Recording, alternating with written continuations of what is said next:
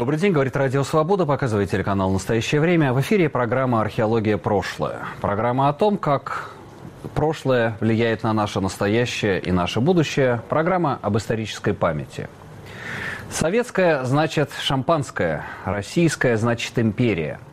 И в самом деле Россия практически всю свою историю была империей. Была империей, не успев стать нацией, не успев стать национальным государством. Об этом написана книга под названием «Бесконечная империя» экономистом Владиславом Иноземцевым и историком Александром Абаловым.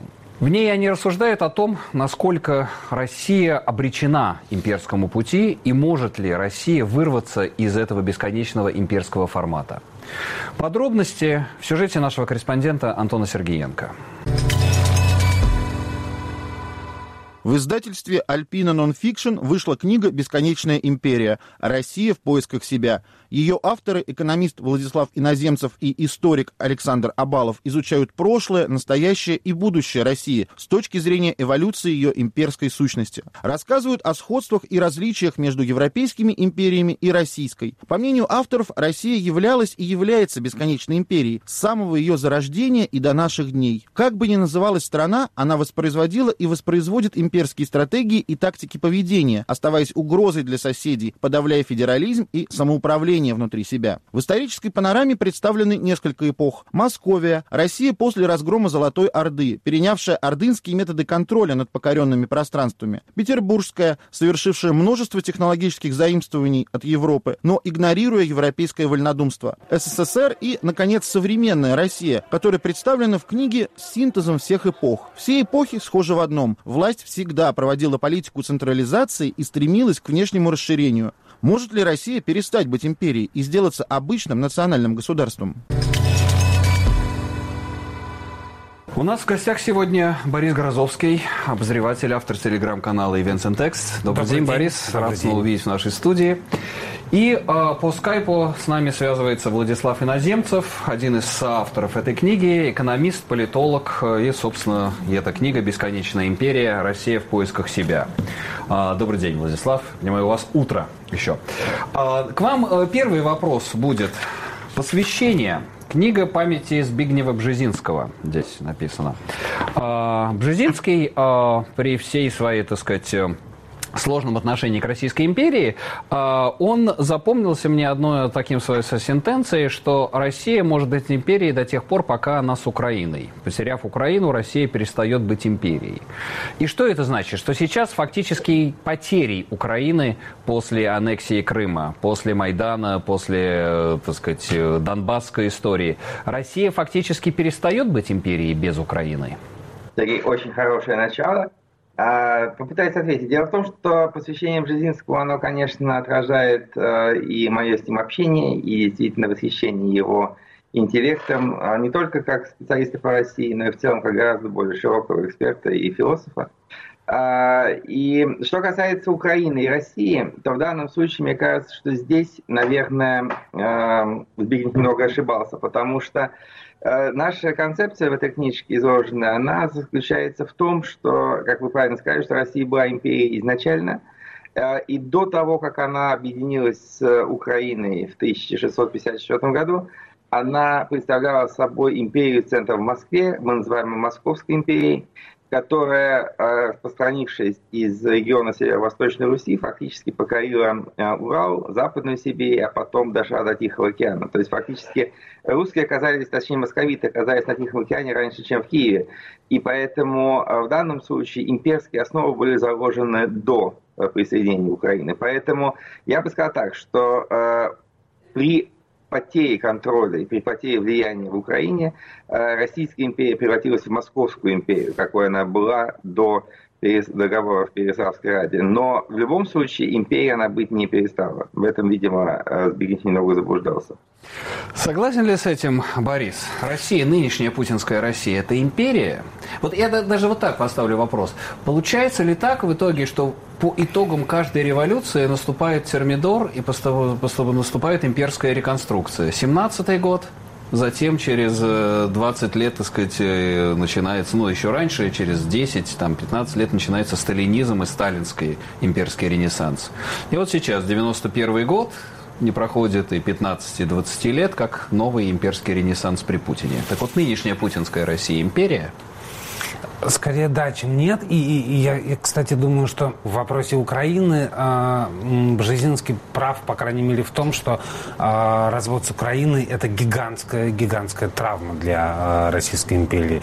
Этот э, э, развод, по, по сути дела, мы наблюдали, как он происходил э, на протяжении трех веков, 17, 18, 19 век, да, разные э, прочтения общей истории, э, бесконечная, бесконечная э, борьба исторических нарративов, да, вот когда э, нарождающееся у, у, украинское самосознание национальное, да, противоречит с российским имперским историческим нарративом буквально по э, всем пунктам, да, когда есть конкурирующие прочтения э, в XIX веке истории, общей истории, э, но, но в то же время различной, э, 16, 17, 18 веков. И э, вся, вся борьба в 20 веке, в его третьем э, десятилетии, да, она как раз про, э, про это. Украина это гигантская травма для, для российского имперского сознания. Представить себе э, Российскую империю без Украины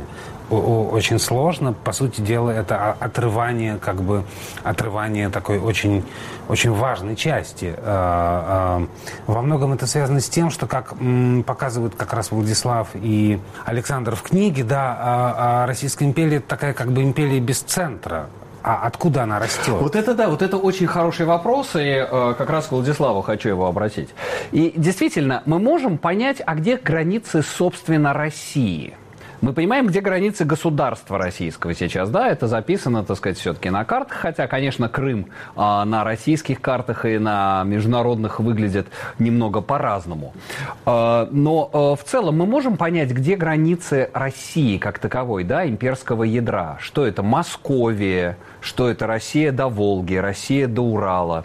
Нет, собственно говоря, да, конечно, отчасти можем, потому что, на мой взгляд, если мы обратимся опять к истории достаточно строго, э, то термин «Россия», э, он возник и в обозначениях московских правителей, и в целом в лексике, он возник во второй половине 17 века, а, собственно, при царе Алексея Михайловича, когда Украина была присоединена. То есть э, то, что мы предлагаем э, в рамках этой книги в качестве концепции, заключается в том, что Московия превратилась в Россию тогда, когда она объединила в себе все три основных центра э, изначальной Э, цивилизации Древней Руси, э, Владимирскую Русь, Новгородскую и Киевскую. То есть mm-hmm. фактически Россия – это Московия плюс бывшие регионы э, Киевской Руси и Новгородчины. Когда начинается обратный распад, вот мы сейчас говорим в Украине, да, то как раз, на мой взгляд, происходит возвращение от э, России к Московии, которая э,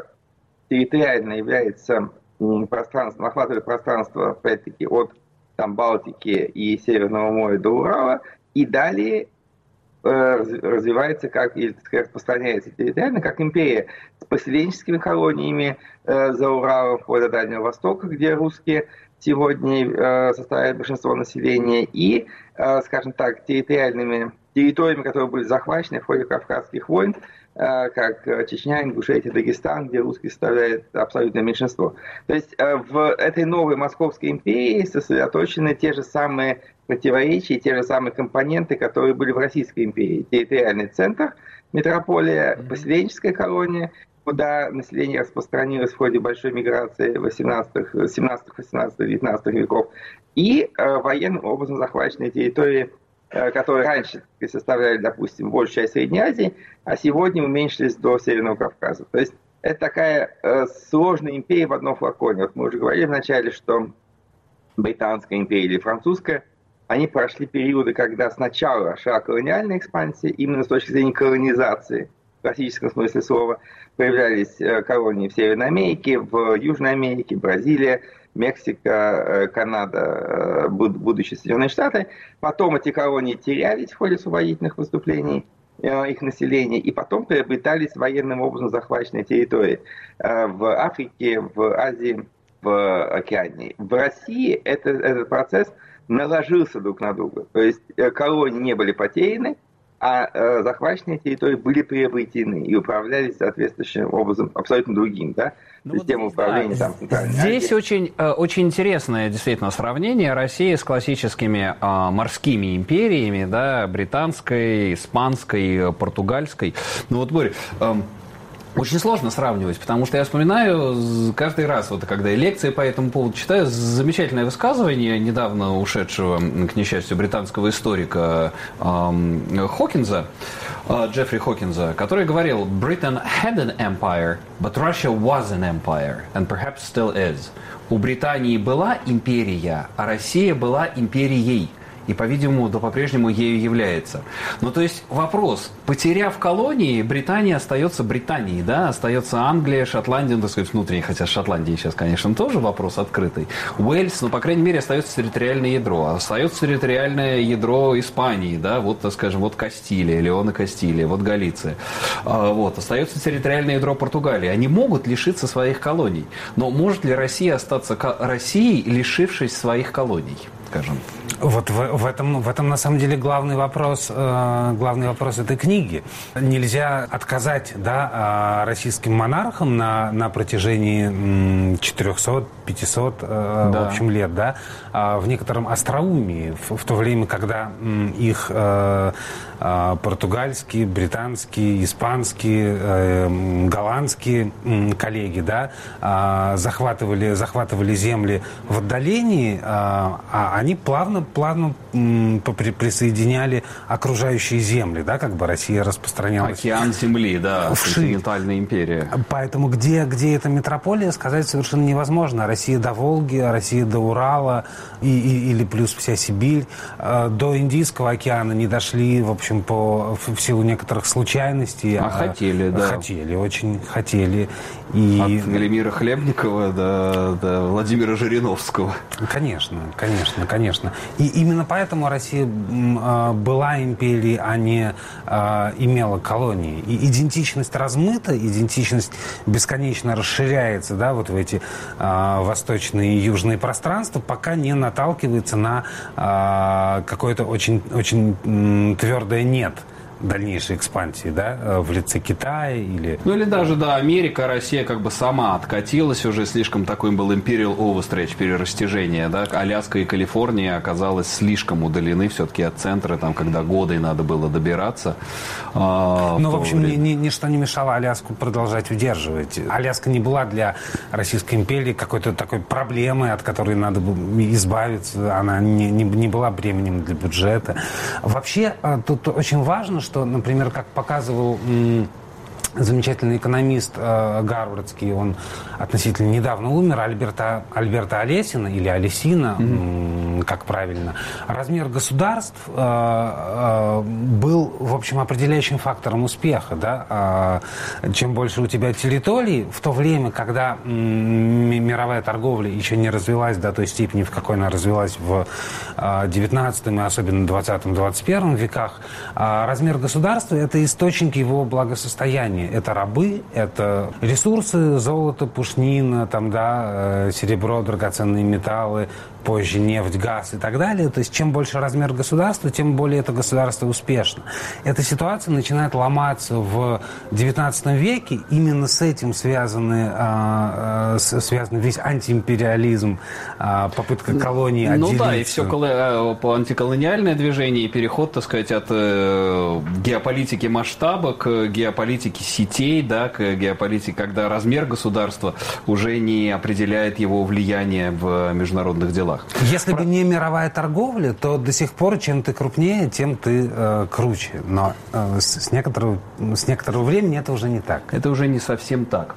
О том, как это в 21 веке и каким образом имперский э, путь реализуется в путинской России, продолжим разговор после перерыва.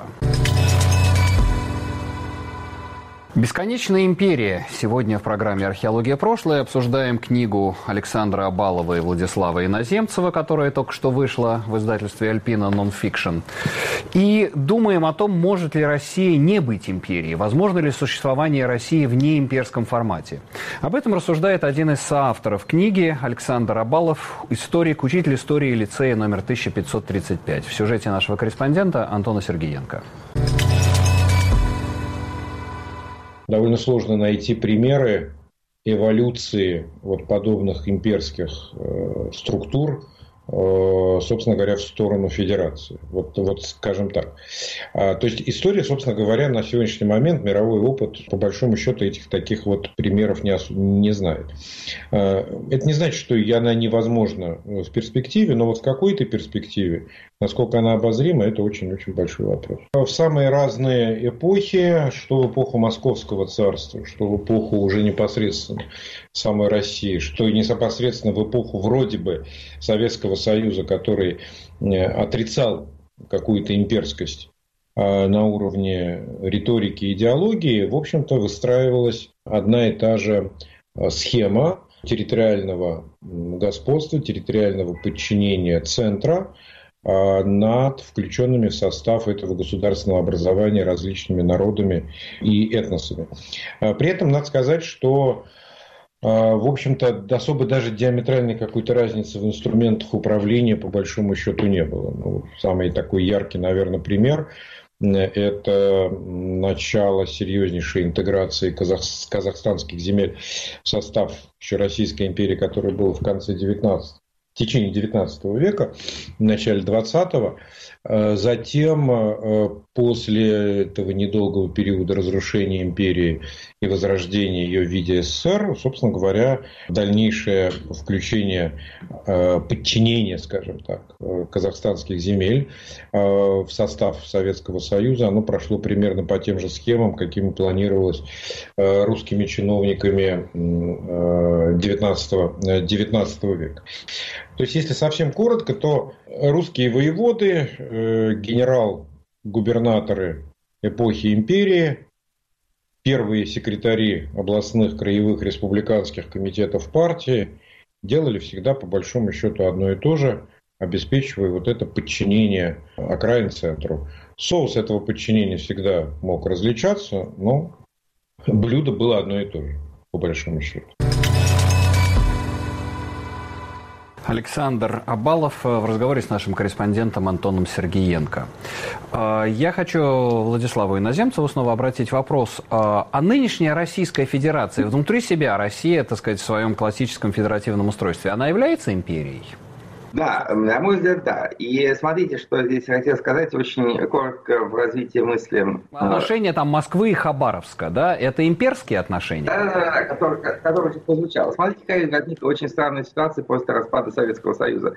Дело в том, что э, в периоде, э, пока существовала Российская империя и Советский Союз, э, в принципе, понятие Россия, да, оно было достаточно ясно. То есть вот этот центр, центр да, империи, он представлял собой фактически весь ареал расселения э, русских, где они выступали доминирующей этнической группой. Как только э, Средняя Азия, Центральная Азия, Закавказье, Украина вышли из этого состава, то вот здесь э, вопрос о имперском центре, о метрополии, он снова переформулировался. То есть в отношении Центральной Азии или Украины вся Россия от Смоленска до Хабаровска была метрополией. Как только эти территории ушли, то в рамках нового образования метрополии уже не может быть вся территория. И вот отсюда возникает новый вопрос о, э, о сущности империи э, в том виде, как мы его имеем сегодня. Где сегодня центр России, а где сегодня ее периферия. То есть э, это совершенно новая постановка темы, приблизительно такая же, какая она была, еще раз повторю, в 17 веке. И в этом отношении, конечно, самое болезненное для российского руководства сегодня, мне кажется, заключается не только в потере отдельных территорий, но и в том, что, по сути, э, российская государственность оказалась возвращена приблизительно на 400 лет назад. Что же касается вопроса об империи, он заключается, на мой взгляд, только в том, что действительно система управления, она выстраивается сегодня через постоянные идеи подчинения центру. Равноправных отношений не было найдено.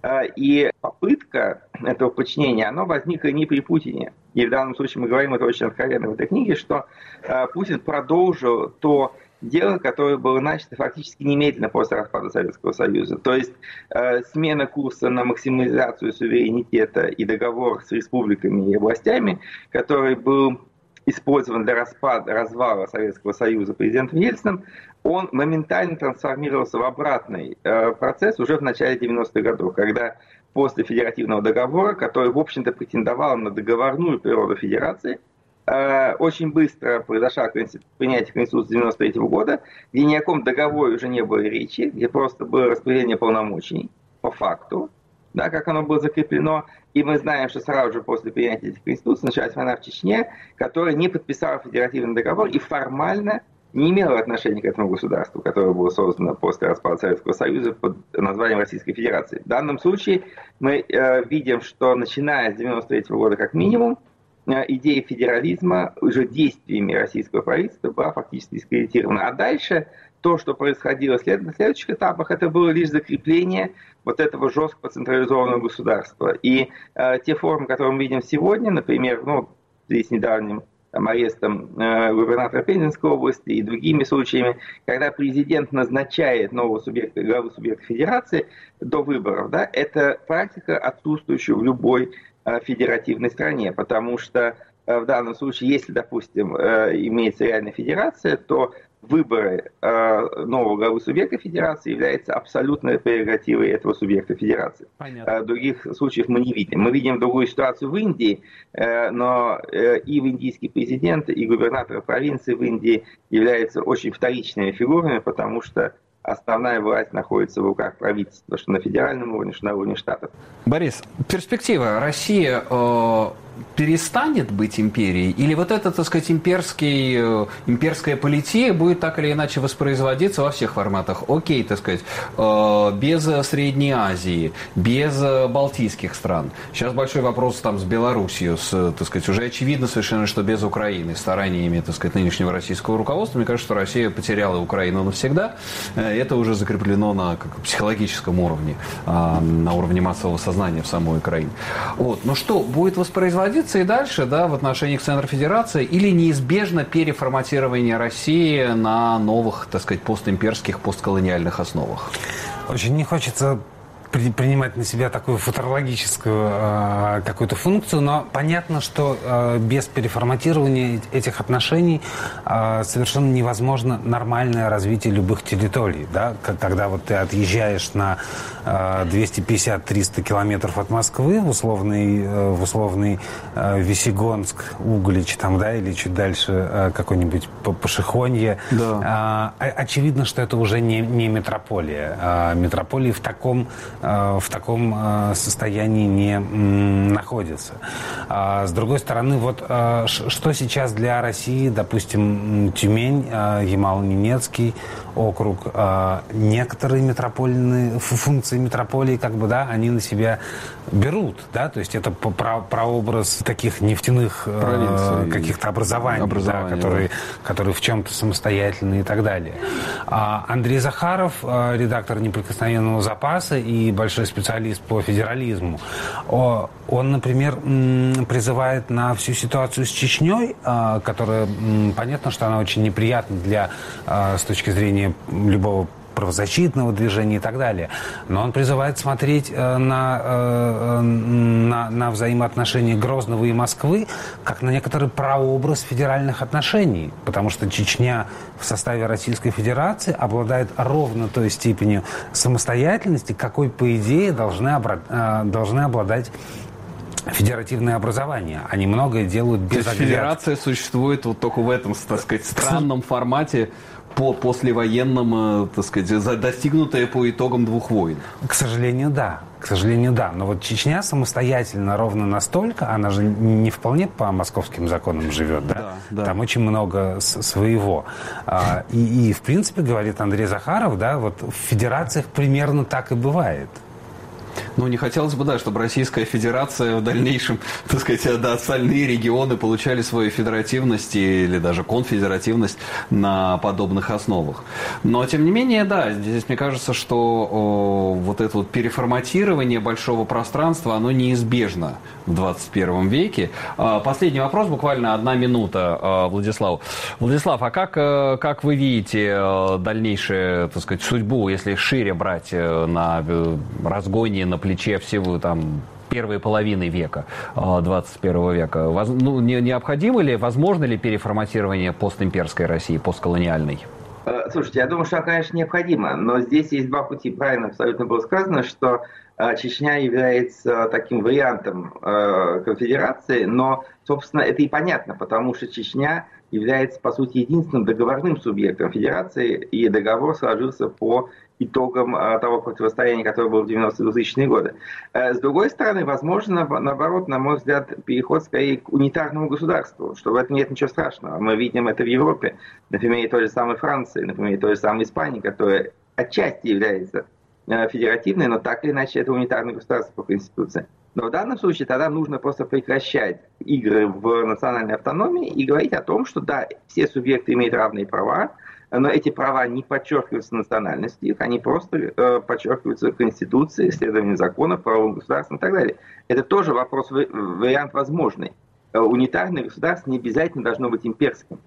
Э, вопрос заключается в том, если удается создать э, нормальную правовую систему, которая э, обеспечивает верховенство права на всей территории страны, почему бы и нет? Это тоже возможный вариант. Ну что ж, спасибо. У нас в гостях был автор книги «Бесконечная империя. России в поисках себя», а, соавтор Владислав Иносемцев. Второй его соавтор выступал у нас в сюжете Борис Грозовский, обозреватель, автор телеграм-канала Events Intex. Но от себя скажу, что действительно Россия в поисках себя. Факт тот, что по состоянию на 2021 год российское государственное тело еще не э, как бы осознало себя в каком-то новом постимперском, постколониальном формате. И действительно возможны дальнейшие эволюции или в сторону э, действительной федерации, или в сторону унитарного государства, как предполагает Владислав Иноземцев. Но в любом случае э, это еще не законченная история. Имперская история России, очевидно, заканчивается. Новый формат нашей страны еще не найден. Программа «Археология. Прошлое». Меня зовут Сергей Медведев. Оставайтесь с нами. Телеканал «Настоящее время» и «Радио Свобода».